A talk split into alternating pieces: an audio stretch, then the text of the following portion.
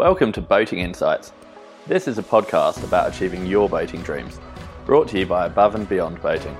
We deliver the leading courses to skipper your own boat.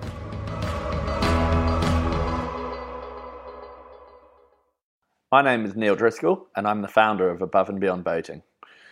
I'm here today to talk to you about some boating myths that we're going to bust and help get you out on the water. So, we've got five of them, and we're going to dive straight in. Number one, I need to complete my boat's to do list before we can leave. Well, anyone that owns a boat is familiar with having a to do list. The important thing that I want you to get your head around today, though, is remembering that the list is never going to be done. Just the fact that it's scheduled maintenance, even if you're doing a really good job, there's always going to be things coming. So, what you should ideally do is identify on one side things that need to be addressed just to make sure that the boat is um, safe and you know good to go to sea or just even out in the harbour. But the other side is if you are planning for a bigger trip, be it going to the Whitsundays or out into the Pacific or just to Port Stephens in September, make sure that you are just clear on right, that needs to be done before then, because then it's stopping me go going. But between times, just get out on the water and um, and be comfortable that some things will always be on the list and you can address them uh, when you when you get out there and get moving. The next one is I'm not ready to head offshore.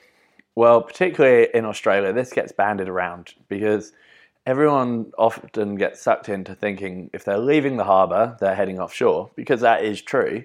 But then as soon as we talk about going offshore, it, it, suddenly leaps to doing voyages of hundreds of nautical miles overnight through wind, rain, hail, and shine. So just make sure that uh, you think about right, what does offshore mean to me? And if that might be that you at the moment don't actually feel comfortable leaving the harbour, just try and set yourself up on days that the weather is good, you're comfortable with the forecast and who's on board. Uh, prepare before you head out and just make a day voyage, especially this time of year in winter in Sydney you know, you don't have to go very far offshore to get some spectacular whale watching. Um, and you just head out on a beam reach for an hour or so, put a tack in, come back home, and just gradually get used to working out um, your sea legs, where you would clip on, and how you move around the boat in a seaway. Um, but also gives you a chance to practice a little bit of coastal navigation and make sure that your storage is um, as appropriate as you thought it is down below. Because uh, you certainly wouldn't be the first person to have a coffee machine go crashing off the side when uh, when you head out to sea and realise that it gets a bit tippier out there. So um, start picking your voyages, and um, you know make sure that then by the time you're heading out to sea, you're, you're feeling a bit more comfortable. Number three, I'm just going to make sure I'm not caught in heavy weather. Well, that sounds fantastic, and you know I'd I can see where you're coming from, but the, the reality is that even with modern forecasting, there will be times with um, you know spot thunder, thunderstorms or um, you know changing fronts that you will find occasionally that you'll be in adverse conditions uh, quicker and stronger than you're expecting. Uh, and even the weather forecast in Australia says that uh, wind gusts may be up to 40% stronger than the averages given here, and waves may be up to twice the height. So that's quite a big change.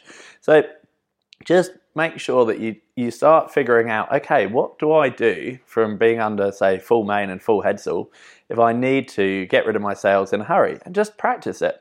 A, a really simple way is just if you're coming into a bay, for example, and you've had a sail, just pretend that you can see a front coming and have a go when you're organised at getting rid of the sails in a timely manner and then just take a few minutes to reflect on what you did and see if there's any areas for improvement. Number four, we need to buy blah before we go. And for blah, you just insert an expensive item that you don't really need or have space for.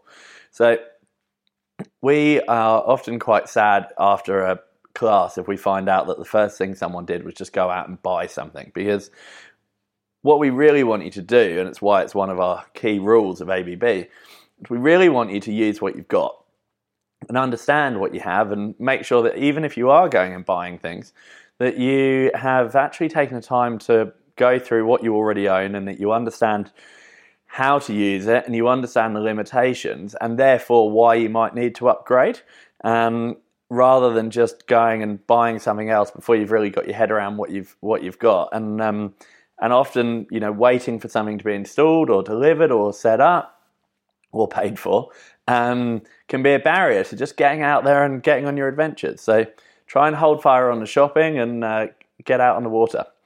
And number five, one of my favorites. I'm not really practical. If something broke, I wouldn't know how to fix it. Well, look, I can tell you a lot of people that finish up reasonably practical start off with no idea where to start. My advice to you is to actually start off with something which we call interest led learning. So, an area of the boat that you're more interested in, be it the rigging, the sails, the engine, uh, even the cleaning and polishing. And just start learning a little bit more about that in manageable chunks. You're, a, a great idea can be if you're getting a job done by a trade on the boat, be it an engine service or a rig check. Um, see if you can it up so you can be there when the trade comes. Talk to them in advance so that they know that you would like to be there so you can ask some questions and uh, so that they can make sure they've allocated a bit of extra time to give you to answer the questions rather than just get in and get the job done. Um, and just take it in manageable chunks. We've um, only a couple of weeks ago had a great success with someone who, uh, on their third boat, had never used a toolkit in any way. Uh, and we had them changing the fuel filter and uh, pulling out the impeller and checking the electrics. And they actually spotted an issue that no one else had spotted, diagnosed it, gave a brief to us, uh, and we had it all fixed in a couple of weeks. And and I think that's a good point to understand as well. Is even if you're not going to be the one fixing it, if it just allows you to give a better briefing, uh, then that's probably going to save you money and make your life a lot easier. So, once again, your five myths in summary. Number one, I need to complete my boat's to do list before we can leave. Number two, I'm not ready to head offshore. Number three, I'm just going to make sure I'm not caught in heavy weather. Number four, we need to buy blah before we go. And number five, I'm not really practical. If something broke, I wouldn't know how to fix it. Now, thanks very much for listening today. Uh, if your interest is sparked and you're thinking that you would like to kind of explore busting these myths um, further, then our online skipper course is a, a perfect resource to help take you to the next level with this, and the uh, link to that's going to be in the show notes for you. And um, thanks very much for listening, and we'll see you next time.